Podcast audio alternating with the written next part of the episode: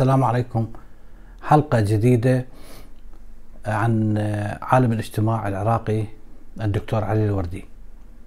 الحلقة السابقة كانت عن كتاب شخصية الفرد العراقي اليوم عن كتاب وعاظ السلاطين اللي ألفه سنة 1954 الحقيقة أنه الفترة من وفاة الرسول محمد إلى تقريبا مقتل الإمام علي أو في بعده هاي الفترة هي فترة مترعة للطائفيين من رجال الدين.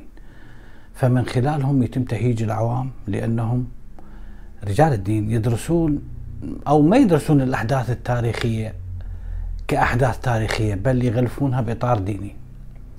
وكل ما عاناه العراق والمنطقة من اغتيالات والمفخخات الذبح القتل التهجير اللي حدث في الحرب الأهلية في العراق وحتى في لبنان إلى حد ما واليمن هو صدى لتلك الأصوات النشازة اللي تبث الكراهية والبغضاء في نفوس الأتباع بما تقوم بتهيجه من كتب التاريخ ومن أحداث لا يتم دراستها على أساس تاريخي بل على أساس ديني عقائدي.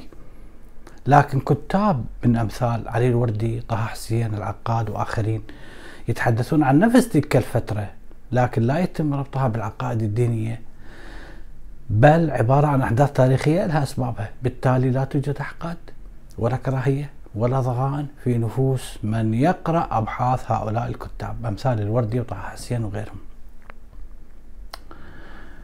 هذا الكتاب مثل ما ذكرت ألفه الدكتور علي الوردي سنة 1954 في هذا الكتاب يتناول يعني علي الوردي كأنه يسير في حقل ألغام يتناول بمرحلة حساسة جدا من تاريخ العرب والمسلمين وهي مرحلة الخلافات السياسية والاقتتال الداخلي عقب مقتل الخليفة عثمان بن عفان. هاي المرحلة طبعا طرق لها الدكتور طه حسين في الفتنة الكبرى. مقتل عثمان وكتاب الآخر علي وبنوه أيضا طه حسين العفو علي الوردي بالإضافة لذلك تناول مفهوم الوعظ والخطابة على اعتباره أحد أبرز عناصر الخطاب الديني منذ ذلك الوقت وإلى حد اليوم. طيب ما هو الجامع بين الوعظ والخطابة والفتنة والخلافات السياسية؟ الجامع هو استخدام الثاني لخدمة الأول. الخطابة والوعظ يخدم الفتنة السياسية يخدم الاتجاه السياسي بمعنى اعتماد الوعظ كأسلوب لإلهاء المسلمين وإفساد شخصياتهم بحيث ينشغلون بمشاكل وهمية يخدعهم بها. وعاظ السلاطين خدمة للسلطان لكي لا يلتفت أحد إلى المصايب السوداء اللي يقوم بها السلطان. بهذا الكتاب وعاظ السلاطين يبدأ الكتاب يتحدث عن مشكلة الوعظ. وما تتركه من صراع نفسي وازدواج في شخصية المسلم بحيث من على جميع المنابر يلام من يسرق لقمة خبز مثلا ويتم صب جام غضب الرب عليه. وبنهاية الخطبة يتم الدعوة للخليفة للسيد الرئيس بالخير والبركة واليمن والسرور وهو اللي سرق البلاد والعباد واغتصب الخيرات بأكملها. هذا الكتاب يتحدث عن الخلافات السياسية في عهد الصحابة والمحصلة من هاي الخلافات آه، كانت كالتالي تحويل الحكم الإسلامي لنظام فتح وطغيان وجمع ثروات بالخلافة الأموية على الأقل. بعد أن كان في بداية الإسلام تمرد على كل هذه الأمور. وأيضا الدور اللي لعبوه وعاظ السلاطين بتمجيد الحكام المستبدين والجبابرة على مر التاريخ وتسليط سيوف وعظهم على رقاب عوام الناس والمساكين ممن تضطرهم الظروف التعيسة إلى بعض التجاوزات. فتكون مهمة الوعظ هي إشعار المسلمين بعظم ابتعادهم عن دين الله. وما يتوجب على ذلك من غضب من الله عليهم. فيتم دعوتهم للتوبة والعودة إلى الله والاستغفار وهكذا يتم تلقينهم بهذه المواعظ التافهة حتى تحتقر الجماهير نفسها ولا تشعر بأحقيتها لحياة أفضل. ومن ثم لا تفكر في التمرد على الحاكم السلطان السيد الرئيس الطاغية الدكتاتور المتجبر. بنهاية الكتاب يتحدث علي الوردي عن الصراع أو عن قضية الخلاف بين السنة والشيعة. موضح أن الصراع مفتعل بين السنة والشيعة والأطراف اللي استفادت آه، من إذكاء على مر التاريخ هم الحكام لا أكثر ولا أقل. يبدأ الدكتور علي الوردي بالوعظ فيرى أن هناك فجوة بين الوعظ والمجتمع لأن الوعظ يدعو الناس إلى ترك الدنيا وملذاتها والزهد بها. في حين أن الطبيعة البشرية تدعو إلى تلك الملذة. لأن الإنسان مجبول عنده غرائز مجبول على حب المال والشهوة الجنسية. فهاي الفجوة راح تحدث راح تؤدي إلى صراع نفسي داخل هذا الإنسان. فهذا الصراع واقع بين ضميره اللي يدعو إلى اتباع الوعظ الأفلاطوني وبين طبيعته البشرية اللي تجذبه نحو حب المال وحب الشهوة. بالتالي راح يحدث ازدواج في شخصية الفرد كما تكلمت عنها بالحلقة السابقة شخصية الفرد العراقي. فهذا الإنسان هو مجبور أن يكون أمام الناس إنسان متقي وعندما يخلو إلى نفسه راح يتجه إلى حب المال وحب الشهوات الجنسية والبنون وغيرها. يرى الدكتور علي الوردي أن البداوة والإسلام متناقضتان فالبداوة تدعو مثل ما ذكرت بالحلقة السابقة إلى الكبرياء والغلبة حب الرئاسة وتفتخر بالقوة وتفتخر بالنسب. بينما الإسلام دين يدعو إلى الخضوع والتقوى والعدالة. لذلك ظهرت في المجتمعات البدوية اللي دخلها الإسلام ازدواجية في الشخصية.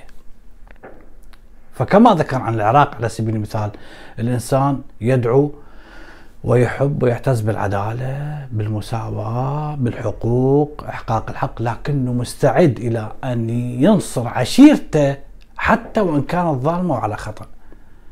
يعلل الدكتور علي الوردي عدم ظهور هذا التناقض في بداية الإسلام في عهد أبي بكر الصديق وفي عهد عمر بن الخطاب يقول لأنهم انشغلوا بالجهاد اللي يعني الصحابة انشغلوا بالجهاد اللي وحد هدفهم وبهذا الهدف جعل الطبيعتين المتناقضتين الوعظ والطبيعة الجسمانية البداوة والإسلام في غاية واحدة هي نصرة الإسلام في وقتها. وعندما توقف الإسلام في عهد الخليفة عثمان بن عفان رجع مرة أخرى هذا التناقض مرة ثانية إلى الساحة. كان هناك اجتماع عقد الخليفة عثمان بن عفان وأصحابه للتشاور وأصلاح الأمر وقمع الفتنة قبل أن تشتد. فقال له أحد وكلاء على أحد الأمصار أحد الولاة اللي هو عبد الله بن عامر قال له عليك أن تأمرهم بجهاد يشغلهم عنك. هؤلاء الثوار. عليك أن تأمرهم بجهاد يشغلهم عنك. وإن تجمهرهم في المغازي حتى يذلوا لك فلا يكون كل إنسان همه إلا نفسه. يعني كما يذكر الدكتور علي الوردي. فيرى الدكتور علي الوردي أن الازدواجية في الشخصية نشأت بسبب هذا الصراع بين الطبيعة البشرية وبين أفكار الوعظ الإفلاطوني اللي تدعو الإنسان في مثل عليا وأبراج عاجية وعليه أن يعيش في مثالية كاملة. فكان يرى أن الازدواجية في الشخصية موجودة في المجتمع الإسلامي بصورة كبيرة ولكن ليس إلى درجة التعميم الشامل. كيف الخلفاء العباسيين وقبلهم الخلفاء الأمويين أول من اتصف بهذه الصفة الازدواجية في الشخصية. فهم كانوا في النهار يستمعون إلى الواعظين ويذرفون الدموع ويبكون يقرؤون القرآن وفي الليل يحيون حياة الطرب واللهو والعبث إلى آخره. وكذلك السلاطين في كل زمان كانوا يبررون للخليفة الوعاظ وعاظ السلاطين يبررون لكل خليفة لكل ملك أفعاله. كشراء جواري غلمان ظلم قتل سلب نهب كلها يبررون هي بنفس الوقت اللي ينصحون الناس ويدعوهم ويعوضوهم إلى الالتزام بتعاليم الإسلام. يعني الملك والخليفة خارج قوس. وعندهم الخروج عند الوعاظ الخروج على السلطان شيء لا يجوز حتى وإن كان هذا السلطان ظالم. يرى الدكتور علي الوردي إن هناك تباعد بين أهداف الواعظين وأهداف الحياة الواقعية.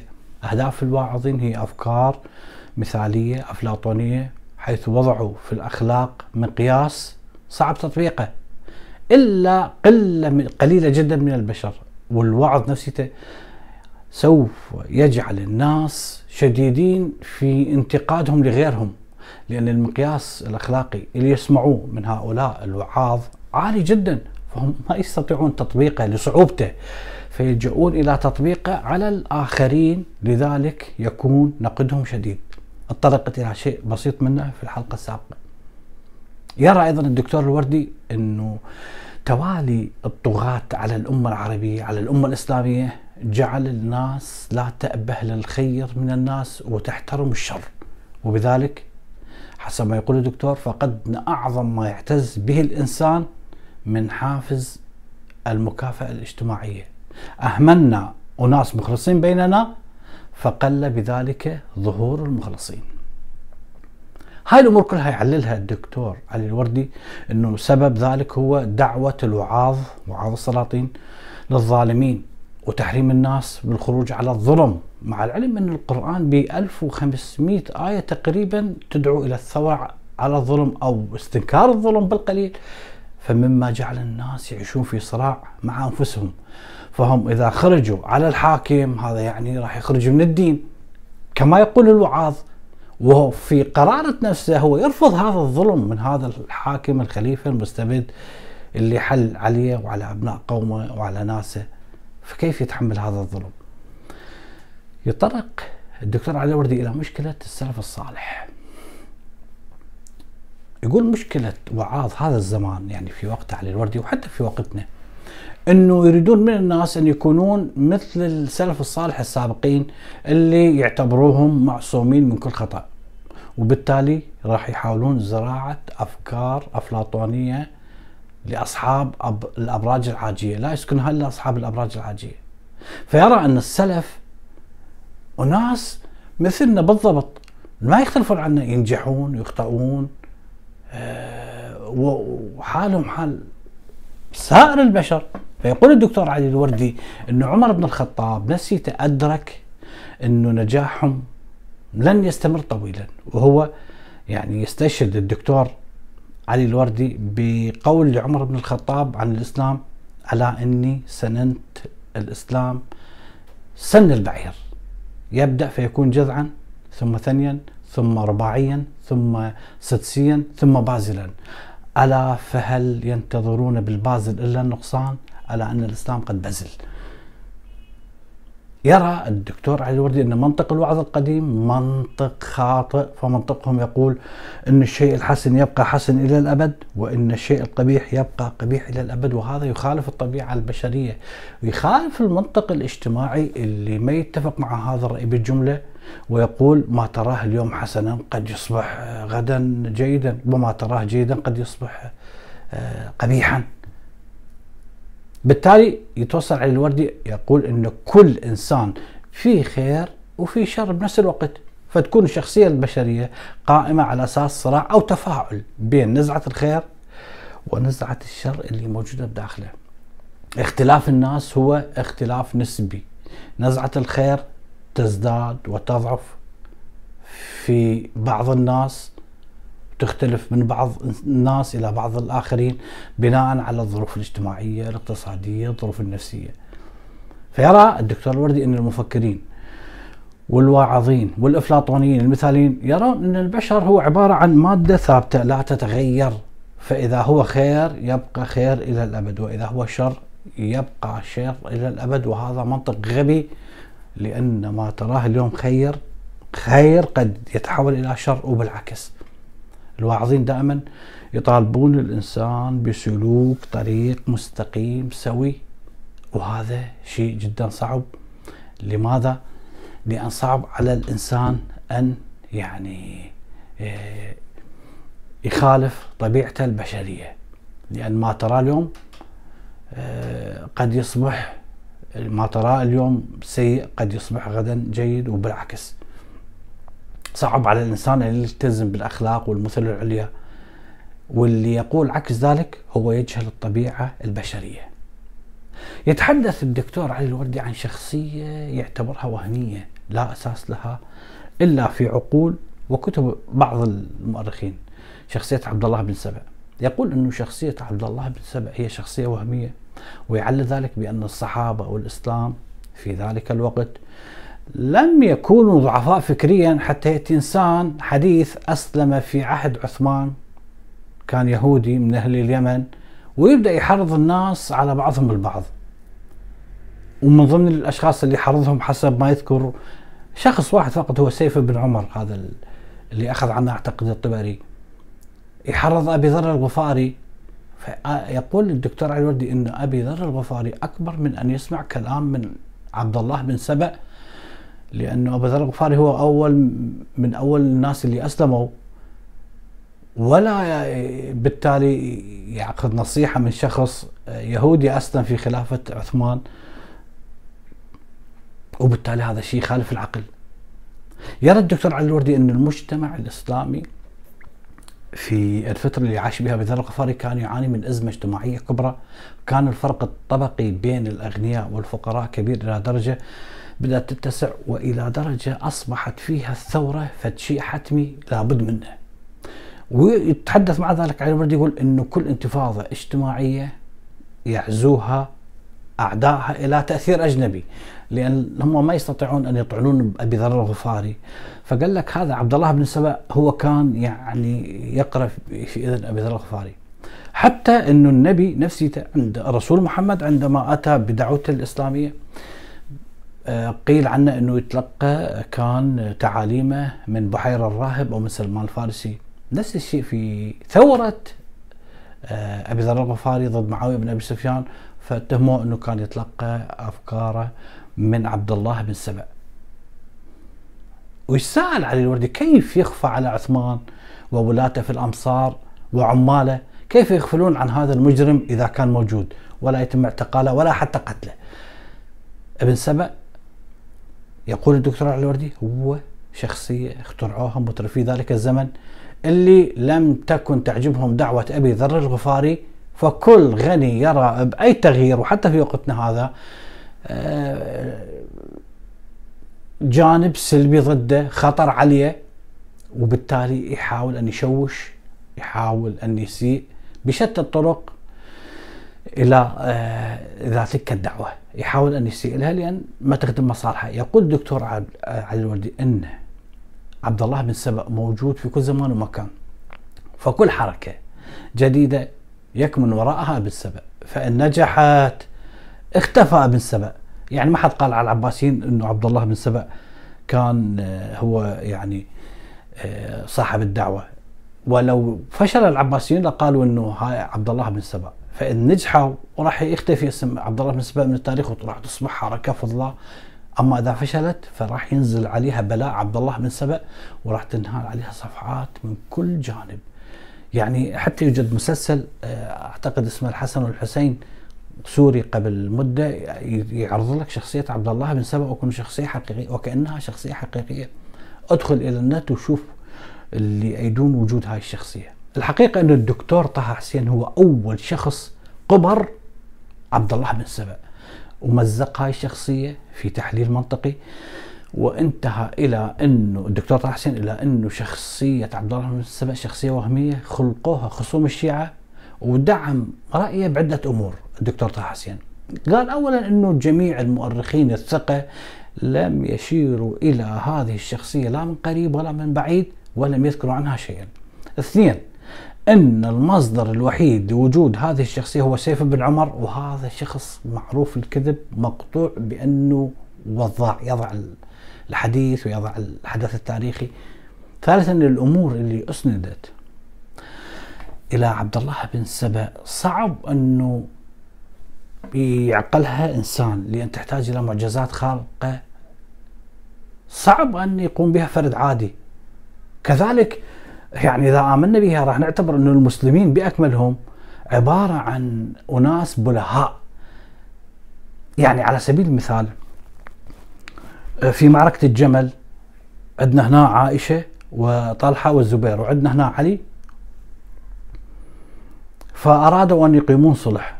اجى عبد الله بن سبأ دخل في جيش آه، عائشة وطلحة والزبير و أنلب الجيش على آه، الصلح. وراح لبس ملابس غيرها. واتجه سرا إلى معسكر علي الإمام علي. وأيضا خرب الصلح. يعني بربكم يعني هذا الكلام هل يعني يدخل في عقل الانسان يعني هي عائشه وحدها عقلها يعادل ألف شخص. طلحة والزبير ذول اللي آه، أسلموا هم صبيان صغار.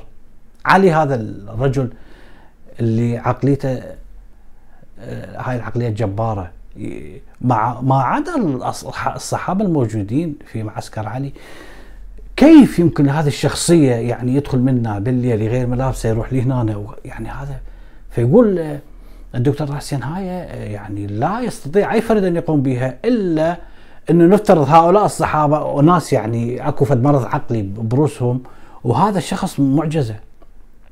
ينسف كل صلح وينسف كل آه، عملية بيناتهم. رابعا الدكتور طه حسين يقول عدم وجود تفسير مقنع لسكوت عثمان عنه. مع العلم إنه عمال عثمان آه، ضربوا شخص مثل محمد بن أبي حذيفة، محمد بن أبي بكر وعمار وعبد الله بن مسعود وغيرهم، فكيف يسمحون لهذا الشخص يريد يقلب الأمة قلب إنه على راحته؟ السبب الخامس اللي رفض الدكتور طه حسين لشخصية عبد الله بن سبع هو قصة الإحراق إحراق عبد الله بن سبع وتعيين السنة اللي يعني عرض فيها ابن سبع للإحراق يقول تخلو منها كل كتب التاريخ الصحيحة ولا يوجد لها أي ذكر في كتب التاريخ. وسادسا عدم وجود ابن آه، عبد الله بن سبأ في معركة النهروان وقبلها صفين. أين اختفى بعد معركة الجمل لا وجود له أبدا. فص ملح وذاب انتهى طه حسين إلى القول إن عبد الله بن سبأ شخصية وهمية ادخرها خصوم الشيعة للشيعة ولا وجود له في الخارج. طبعا يشترك مع طه حسين كثير من المستشرقين ومن ضمنهم الدكتور علي الوردي إنه شخصية وهمية لا أساس لها من الصحة. يتحدث عن قريش الدكتور علي الوردي فيقول إن المؤرخين أخطأوا بتصنيفهم فهم يدرسون رجال التاريخ على اعتبار قسم منهم على حق وقسم منهم على باطل. وتراهم لذلك يحتكرون يحتكرون جميع أفعال الخير للقسم الأول وجميع أفعال الشر للقسم الثاني. يرى الدكتور علي الوردي أن أصحاب الرسول محمد بشر مثلنا مثل كل البشر تجري عليهم نواميس الطبيعة، يقول أن الصحابة اللي آمنوا بعد فتح مكة لم يتغلغل الإيمان في قلوبهم كأصحاب النبي السابقين الاولين اللي دخلوا الإسلام. أيام كان الإسلام ضعيف وعانوا. مشقات نفسية وجسدية بسبب تغيير الدين عانوا من عذاب قريش. أيضا يتطرق الدكتور علي الوردي للموضوع أن الدين والعقيدة ما تغير أبدا من أخلاق الإنسان وبذلك يقع المؤرخون في خطأ تصنيفهم لأصحاب الرسول لأن المؤرخين يرون أنه كل شخص رأى النبي ولو خمس دقائق هذا يعتبر صحابي ومن الإنسان الجيدين. راجع حلقتي عن الفيلسوف كانت اللي هو هذا عنده هذا الرأي اللي يقول إنه العقيدة الدينية ما تغير أخلاق الإنسان. يقول الدكتور الوردي إن من المدهش حقا أن نجد قوما يعني يقصد قريش يحاربون النبي كذا يعني نيفوا عشرين سنة من أجل أوثانهم ثم فجأة يلقون بهذه الأوثان في التراب وهي محطمة فلا يبالون ولا يحزنون. ما هو السبب؟ يقول علي الوردي السبب أن قريش لم تكن تهتم بالأصنام أبدا بل كانت تهتم لمكانتها الاقتصادية وتجارتها. هي هاي الأساس عندهم. فعندما دخلوا إلى الإسلام وجدوا مكانتهم الاقتصادية والتجارية والكذا مضمونة أوكي لا توجد أي مشكلة. تركب هاي الأصنام واعتنقوا الإسلام. كان يرى أيضا الدكتور الوردي إنه آه، آه، أبو سفيان وابن معاوية يعتبرهم سبب بلاء هذه الأمة وإسلامهم منقوص إسلام شكلي لم يدخل الإسلام في قلوبهم. ويذكر عدة أدلة لهذا السبب. يقول في معركة حنين عندما بعد فتح مكة عندما انكسر الجيش الإسلامي وانهزموا المسلمين وبدأوا يركضون أبو سفيان فرح وقال ما لي أراهم يقفون دون البحر. كان يتمنى بداخله أن هذا الجيش بأكمله يندثر ويخسر. وكذلك عندما استأذن أبو سفيان وسهيل بن عمرو وجماعة من كبار آه، قريش الدخول على عمر بن الخطاب رفض عمر بن الخطاب دخولهم يعني بقوا بالباب ومع العلم كان جالس بجنبه بلال والصهيب فقال أبو سفيان لم أرى كاليوم قط يأذن لهؤلاء العبيد ويتركنا على بابه؟ وأيضا عندما تولى الخليفة عثمان بن عفان الخلافة أعتقد وقتها كان أعمى أبو سفيان فقال آه، أستطيع آه، أن أتكلم أفيكم أحد من غيركم؟ يعني كلكم امويين فلما اطمئن أنه لا يوجد غير في المجلس قال يا بني أمية تلقفوها تلقف الكرة فالذي يحلف به أبو سفيان ما زلت أرجوها لكم ولا تصيرن إلى صبيانكم من بعدكم. وراثة. يرى الوردي أن مقتل عثمان كان من مصلحة معاوية ومروان فلو لم يتم قتل عثمان لتولى الخلافة علي بن أبي طالب. وبالتالي آه، هم إلى حد ما اشتركوا في تدبير محاولة القتل وشجعوا الثورة عليه فلم يكون يرغبون بتولي علي الخلافة بسبب كره علي لهم وبسبب كرههم لعلي. يتحدث أيضا عن الشعر. فكان يرى أن الإسلام أهمل الشعر واستحدث بدل الشعر. آه، طبعا وقتها كانت قريش تقدس الشعر استبدل الإسلام الشعر بالخطابة. فبالتالي أصبح تحويل من نظام قبلي إلى نظام ديني جديد. الخطابة هي تمثل وزارة الإعلام في وقتها خلينا نقول. فلما تولى معاوية الخلافة أعاد الشعر لأنه يعتبره هو فد شيء آه يعني حتى هو يقول آه، اجعلوا الشعر أكبر همكم وأكثر أدبكم فإنه مآثر أسلافكم ومواضع إرشادكم. يعني بهذا كان يدعو إلى إعادة أمجاد قريش. هذه الأمجاد الجاهلية. الدكتور علي الوردي يريد يوضح فشي يقول إنه بني أمية هؤلاء الناس أصلا لم يدخل الإيمان في قلوبهم ولكنهم ادعوا الإسلام يعني أسلموا بالربع ساعة الأخير. بحيث اللي ما يسلم يقتل. فهناك اختلاف بين أقوالهم وبين أفعالهم.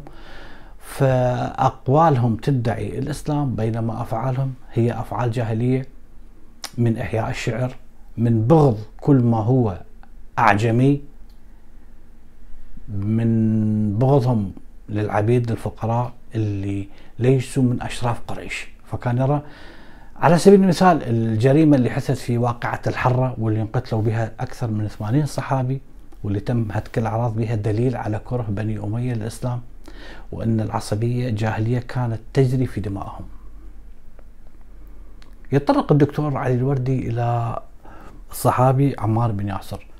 فكان يقول أنه عمار بن ياسر عانى الويل من قريش. قتل أمه قتل أبوه قتل أخيه.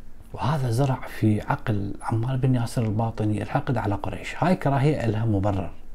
فلا يجود يوجد عقل بشري لا يوجد إنسان بشري على هاي الأرض يعذب وتنقتل أمه وأبوه أخوه أمام عينه وينسى بلمحة بصر. قريش نفسها عندما دخلت الإسلام لم تنسى العداء اللي بينها وبين اللي عذبتهم. وهذا خير دليل على أنه إسلامهم إسلام شكلي. اللي كان القرآن نسيت يسميهم المؤلفة قلوبهم. يعود في هذا الفصل الدكتور علي الوردي إلى قصة عبد الله بن سبأ اللي اخترعته قريش. فكان يرى أن ابن سبأ عبد الله بن سبأ هو مجرد شخصية وهمية مثل ما ذكرت حتى تبرر قريش موقفها من الثوار. لأن قريش ما تستطيع أن تطعن مباشرة بعلي أو بعمار أو بأبي ذر. وأيضا نفس تعجب طه حسين يتعجب علي الوردي أين اختفى عبد الله بن سبأ بعد مقتل عمار؟ عمار اللي قال عنه الرسول تقتلك الفئة الفئة الباغية بعد مقتل عمار بن ياسر فص ملح وذاب هذا عبد الله بن سبأ. راح يتوصل إلى علي الوردي إنه عمار بن ياسر هو نفسه عبد الله بن سبأ. فما ردوا يقولون عمار بن ياسر اخترعوا شخصية هي مقاربة جدا من عمار بن ياسر كيف؟ كيف يتم الربط بين عمار بن ياسر وبين عبد الله بن سبأ؟ كان يرى أن قريش كانت تقصد بعبد الله بن سبأ عمار لكنها لم تستطيع الاعتراف بذلك بسبب مكانة عمار الوردي هنا راح يقوم بجلب أدلة تثبت وبراهين هذا الشيء قريش كانت تسمي ابن سبأ عبد الله بن سبأ بابن السوداء عمار بن ياسر أيضا كانوا يسموه ابن السوداء. كان آه، عمار بن ياسر من آه، أصوله يمانية. وعبد الله بن سبأ سبأ أيضا من اليمن. هاي أيضا تشابه ثاني. كان عمار بن ياسر يحب علي وعبد الله بن سبأ أيضا من المغالين في حب علي. هذا أيضا سبب آخر. كان آه، عبد الله بن سبأ يقول أنه آه، عثمان استولى على الخلافة بغير وجه حق وصاحبها الشرعي هو علي بن أبي طالب هذا هو نفس رأي عمار. بالتالي آه، هو نفس الشخص لكن تم تحويل الاسم. هكذا يرى الدكتور علي الوردي. يتحدث عن في فصل عن علي بن أبي طالب الدكتور علي الوردي. فبعد أن يروي خصال وفضاء الإمام علي اللي ذكرت بالأحاديث يقول إنه كلا من كلا السنة والشيعة يدعون حب علي لكن لا أحد منهم يسير على خطى علي على أخلاق علي في مجابهه الفساد والمفسدين ابدا. ويروي الدكتور علي الوردي في أسطر كثيرة الخلاف اللي حدث بين علي ومعاوية. فعلي يرى إن معاوية أصلا لم يكن يعني يطالب حقيقه بدم عثمان من أجل الإسلام بل من أجل مصالحه الخاصة فحتى معاويه بعد أن انتصر خلينا نقول انتصر ترك دم عثمان ونسى الموضوع فيرى الوردي أنه تطرف الأمويين في ذم علي في سب علي على المنابر خلال 80 سنة أنشأ جبهة أخرى أكثر تطرف لربما في مدح علي كرد فعل لهذا السب. يرى الوردي أنه معاوية يقرأ القرآن يصوم يصلي يحج بيت الله وبذلك هو لا يختلف عن الإمام علي اختلافا اساسيا. لكن علي لا يهتم بالطقوس الدينية بقدر ما يهتم بالعدالة الاجتماعية. فعلي يدرك أن هناك خلاف بين الطقوس الدينية وبين تطبيق الدين. معاوية بطقوسه وصلاته كان ظالم غير عادل بين الناس وهو في داخله حاقد على الإسلام لا أكثر ولا أقل. فعلي يرى مسألة المبدأ ولا يهتم بالطقوس كثيرا. مع ذلك يرى الدكتور علي الوردي أن الأمويين آه، أدخلت الكثير في الإسلام ولكن إسلامهم لم يغير شيئا من وضعهم الاجتماعي اللي كان سيء يعني من وضع الاجتماعي للناس بشكل عام. ولكن عندما أتى الخليفة عمر بن عبد العزيز راح يوقف الفتوحات بأكملها ركز كل اهتمامه نحو إقامة العدل واعتبر ذلك أهم صلح من صلوح الإمبراطورية يتحدث عن علي الوردي عن الشهيد فيقول إنه مشكلة الباحثين والمؤرخين إنهم دائما يعتمدون على المنطق القديم اللي يؤمن بحقيقة ثابتة والمقياس المطلق. فكذلك كان يرى إنه مقارنة علي مع معاوية هي مقارنة غير صحيحة هي مقارنة خاطئة. فالباحثون يرون يرون إن علي ومعاوية تنافسوا على الخلافة فربح أحدهم وخسر الآخر، الرابح في عرف هؤلاء هو الأفضل من الخاسر، وهذا لا يجوز يقول الدكتور علي الوردي لأن معاوية رجل سياسة بامتياز بينما علي رجل ثورة بامتياز، يرى الوردي إن عليا لم يكن خليفة بقدر ما كان ثار، فعلي لم تتح له ابدا فرصة الحكم، فقد بايع الثوار وهو بذلك أصبح قائد للثوار. آخر شيء يتحدث عن موضوع السنة والشيعة. يرى علي الوردي إن الشيعة والسنة بالعهد الأموي كانوا في حزب واحد هو حزب الثورة. فالشيعة كانوا يثورون بسيوفهم بينما أهل السنة كانوا يثورون بأحاديثهم النبوية. هؤلاء كانوا ينهون عن الظلم بسيوفهم وهؤلاء بألسنتهم. كذلك أرى أن مصطلح السنة والشيعة لم يظهر في بداية الإسلام وإنما ظهر في زمن المتوكل وكان يرى أن أئمة السنة الأربعة كانوا كلهم مع أهل البيت في ثورتهم ضد السلاطين وبذلك كان الشيعة والسنة يد واحدة يعني حتى الإمام أبي حنيفة كان ينضم إلى ثورة زيد بن علي وأيضا انضم إلى ثورة محمد بن عبد الله بن الحسن بن الحسن بن علي بن أبي طالب ضد الخليفة أبو جعفر المنصور. لكن بعد آه، أبو يوسف القاضي تلميذ آه، أبو حنيفة اللي أصبح قاضي القضاة في زمن الرشيد اختلفت الوضعية. يرى الوردي أن الفرس كانوا من أهل السنة وهذا صحيح. لكنه مع ظهور الصفويين اللي مارسوا كل وسائل الإكراه بحق الفرس من أجل دخولهم إلى مذهب التشيع مثل آه كما فعل الأيوبيين في بحق مصر اللي كانت فاطمية. يرى الوردي أن الصفويين نزعوا من التشيع الروح الثورية وكذلك يرى بأن هناك مفارقة كبيرة بين يعني ضفتي ضفتي نهر دجلة بين الكرخ والرصافة. الإمام الأعظم أبي حنيفة مدفون ومرقدة في الضفة اليسرى بينما في الضفة اليمنى في الكرخ مدفون الإمام موسى بن جعفر الكاظم. هناك عبر هذا النهر خلال سنين طويلة حدثت معارك وسباب وشتائم بين أهالي الأعظمية والكاظمية يتبادلون بيناتهم البغضاء والشتيمة وغيرها. نسوا يقول الدكتور علي الودي هؤلاء المغفلين أن إماميهم الكاظم وأبي حنيفة كانوا من حزب واحد يعني كانوا كلاهما أعداء للسلاطين. والحقيقة يذكر علي الوردي في هذا الكتاب آه، قصة آه، اثنين من الأصدقاء أحدهما علوي والآخر عباسي. كانوا في نهر دجلة في زورق يتسامرون ويشربون الخمر. وبعد أن صعد الخمر إلى رؤوسهم قام العباسي في عركة مع آه، العلوي. فلقى العلوي في نهر دجلة ومات العلوي. عندما سمعوا الشيعة أنه العلوي مات قاموا بثورة وأحرقوا بيوت أهل السنة. أهل السنة كرد فعل على حرق بيوتهم قاموا بإحراق بيوت الشيعة.